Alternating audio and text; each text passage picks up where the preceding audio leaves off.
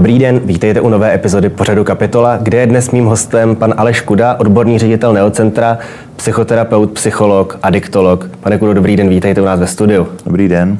Já bych se zeptal na otázku, která asi se nabízí.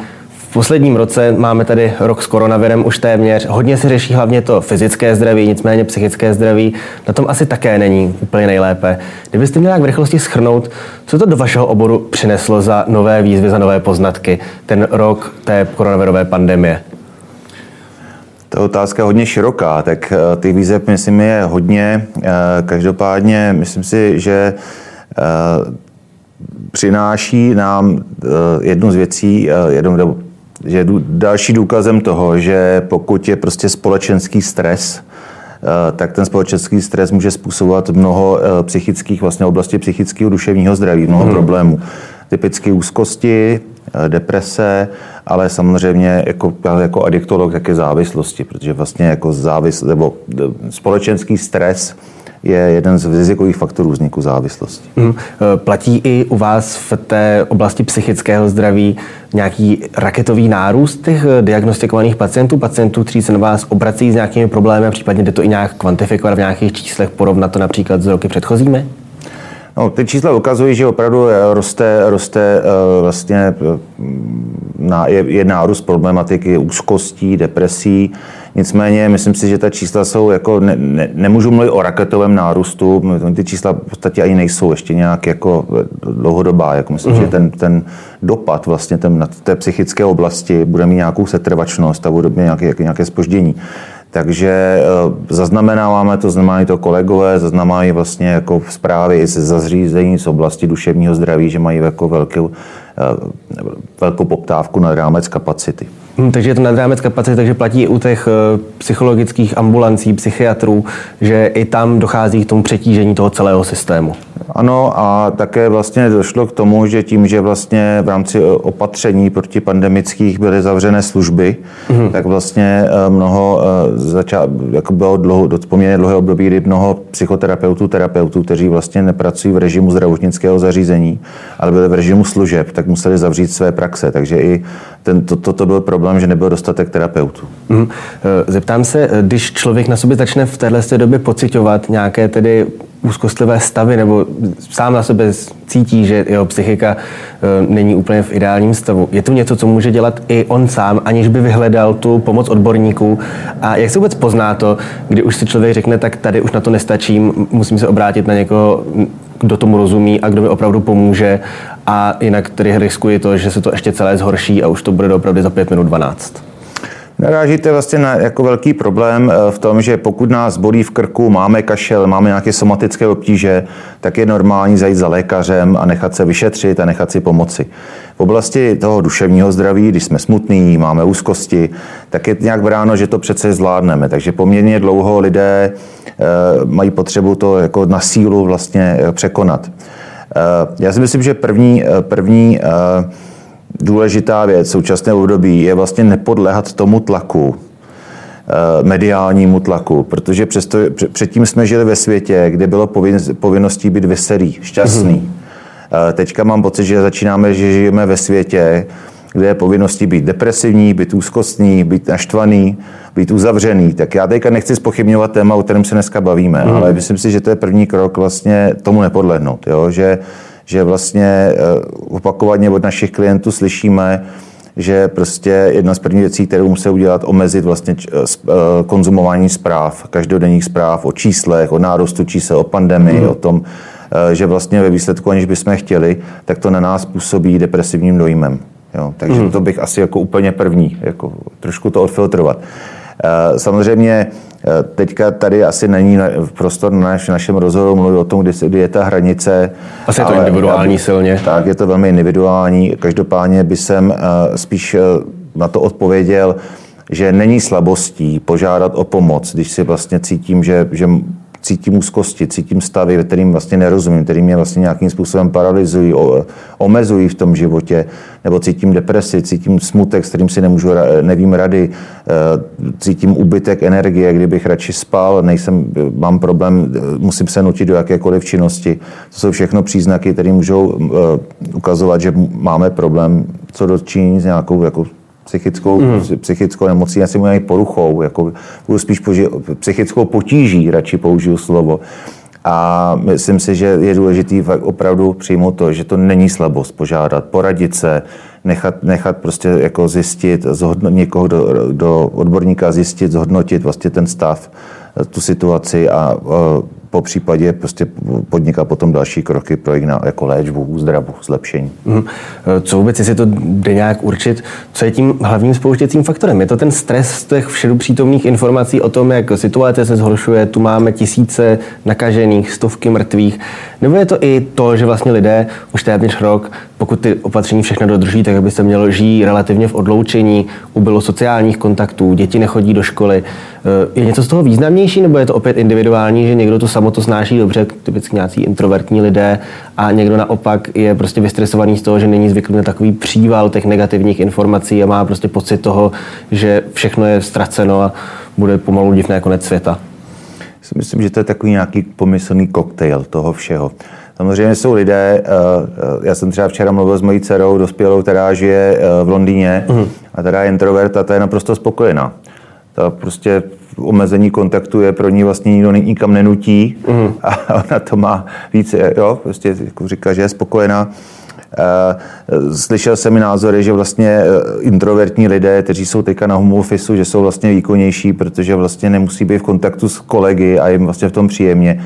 Ale obecně platí, že samozřejmě to všechno, co jste vyjmenoval, taky nějakým způsobem na nás působí. Mm. To, že nám najednou někdo řekl, řekl, že nesmíme ven, nebo že jsme omezeni v tom pohybu. Možná, já se sám na sobě uvědomil, že když poprvé na jaře, tak jako možná by byl víkend, kdy není hezký počasí a já bych možná z toho bytu ani nevyšel.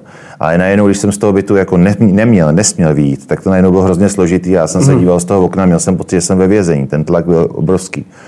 Eh, slyšíme, žijeme vlastně už rok nejistotě. Jo, na, nevíme, jestli někdo se bojí smrti, jo, bojíme se něčeho, co my máme.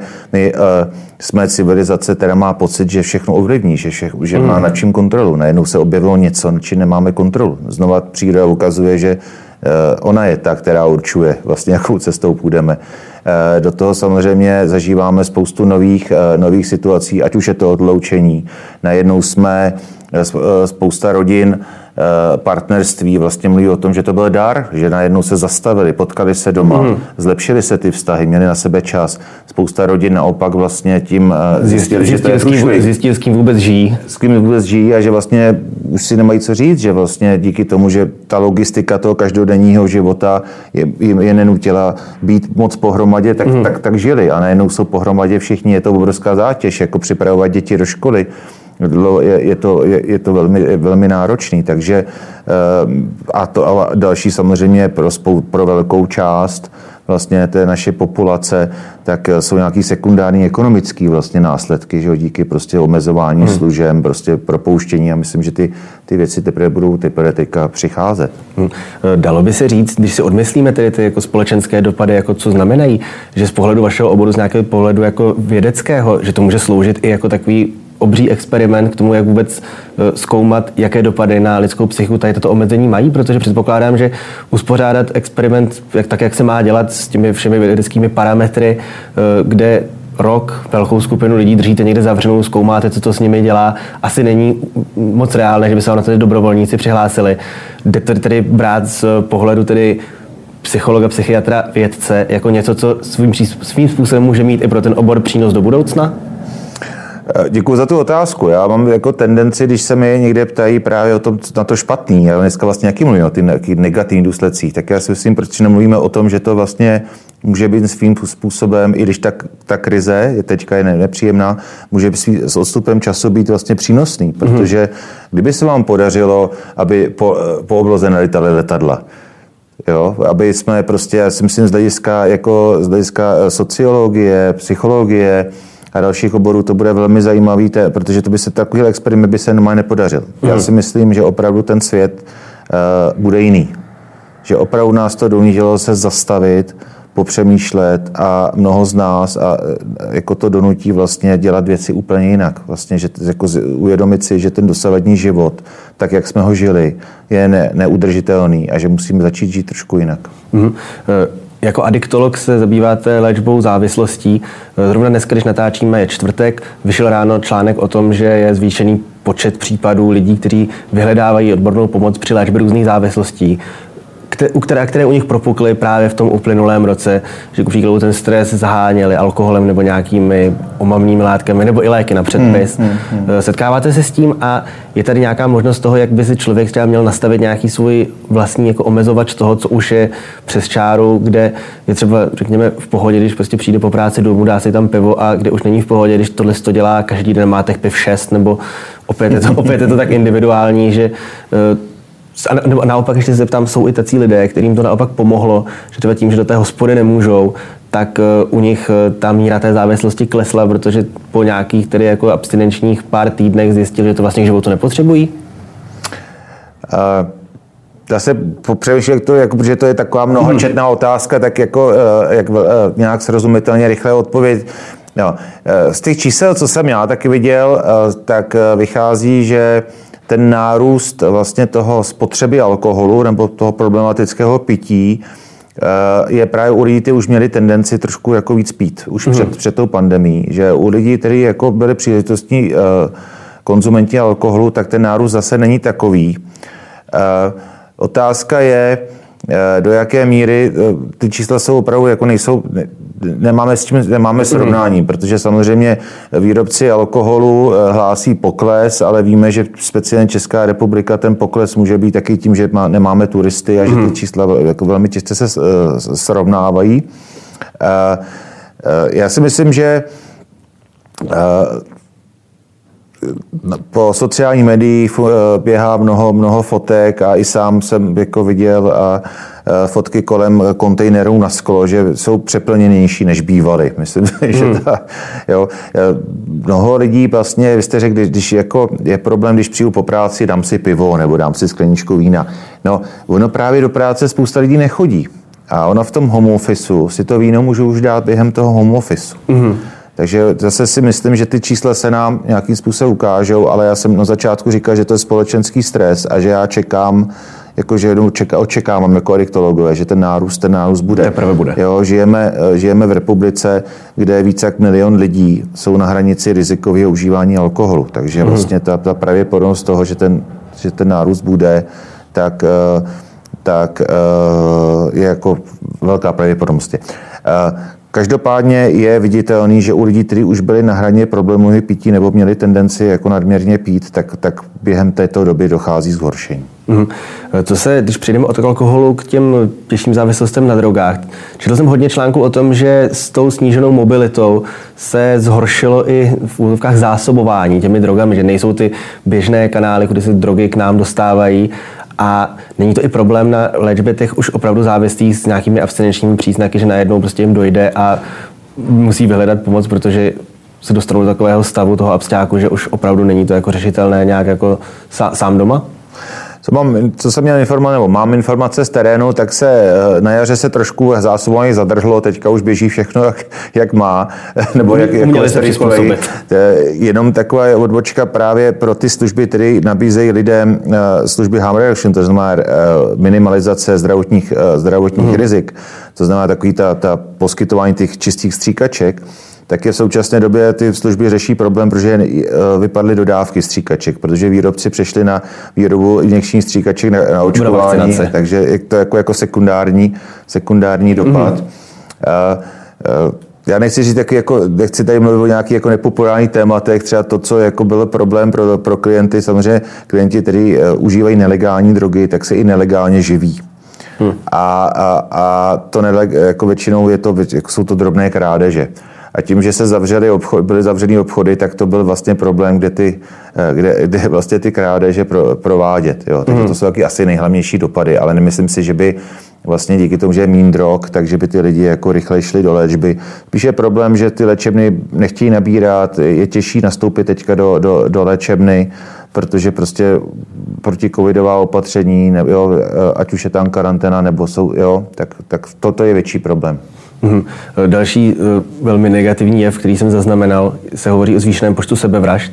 Jako příklad viděl jsem článek, tuším, že ze začátku listopadu loňského roku, který říkal, že v Japonsku v říjnu bylo víc úmrtí způsobených tím, že se někdo dobrovolně připravil o život, než za celý ten rok umřelo lidí v Japonsku na koronavirus a COVID-19, což tedy je to způsobené tím, že těch úmrtí tam bylo v porovnání s ostatními zeměmi relativně málo, ale i tak to samo, když se to řekne, zní dost hrozně.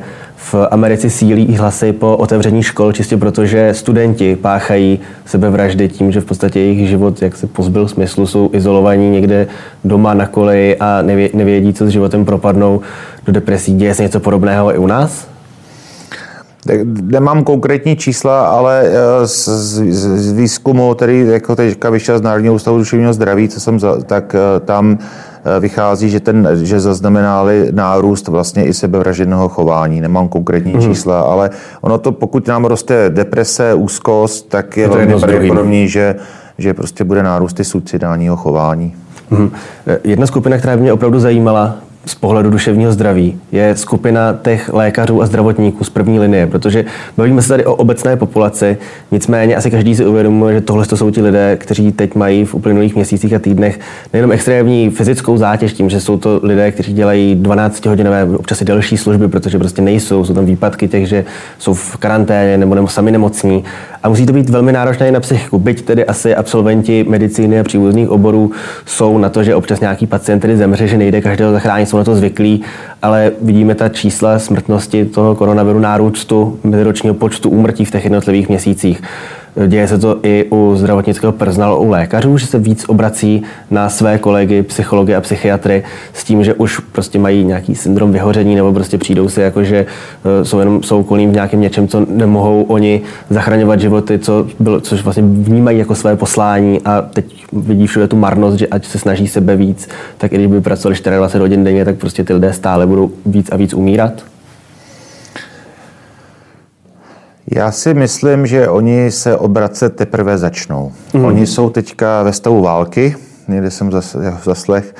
Oni jsou opravdu teďka v situaci, kdy uh, emoce jdou stranou. Mm. Uh, oni je dlouhodobě utlumují, jsou vyčerpáni, žijou v neustálém stresu a to samozřejmě nechává své následky. A ve chvíli, kdy se ta situace bude povolovat, tak, tak ten nárůst bude.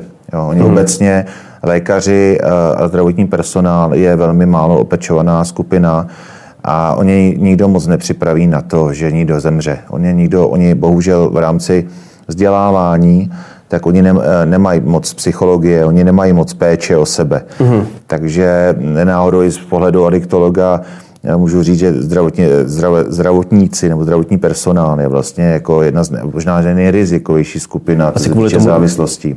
Díky poměrně tomu stresu. Lehké, a i poměrně lehkému přístupu třeba a, k těm předpisovým ano, medicamentům. Ano, přesně tak, přesně tak. A v obrovskému vlastně stresu, kdy kdy ta naše uh, medicína je zaměřená hodně na, na tu somatickou stránku a, ne, a moc ne, nebereme v potaz tu psychickou. Mm-hmm. A to znamená, takže tady ten personál nějakým způsobem. Já jsem kdysi měl takovou zkušenost, v rychlosti zkušenost, že jsem eh, dělal takovou jako psychologickou podporu vlastně skupině středního zdravotního personálu z, z Trauma Centra. Mm-hmm. A to bylo prostě úplně neuvěřitelné, co oni tam jako zažívali, protože jo, a oni vlastně mluví o věcech, které zažívají denně ale nemají vůbec prostor, kde, kde o tom mluvit. Mm-hmm. Zmínil jste to, přirovnal jste to k válečné situaci, že ty emoce jdou stranou, je tam zúžené vědění na to, že se musí intenzivně řešit jeden problém.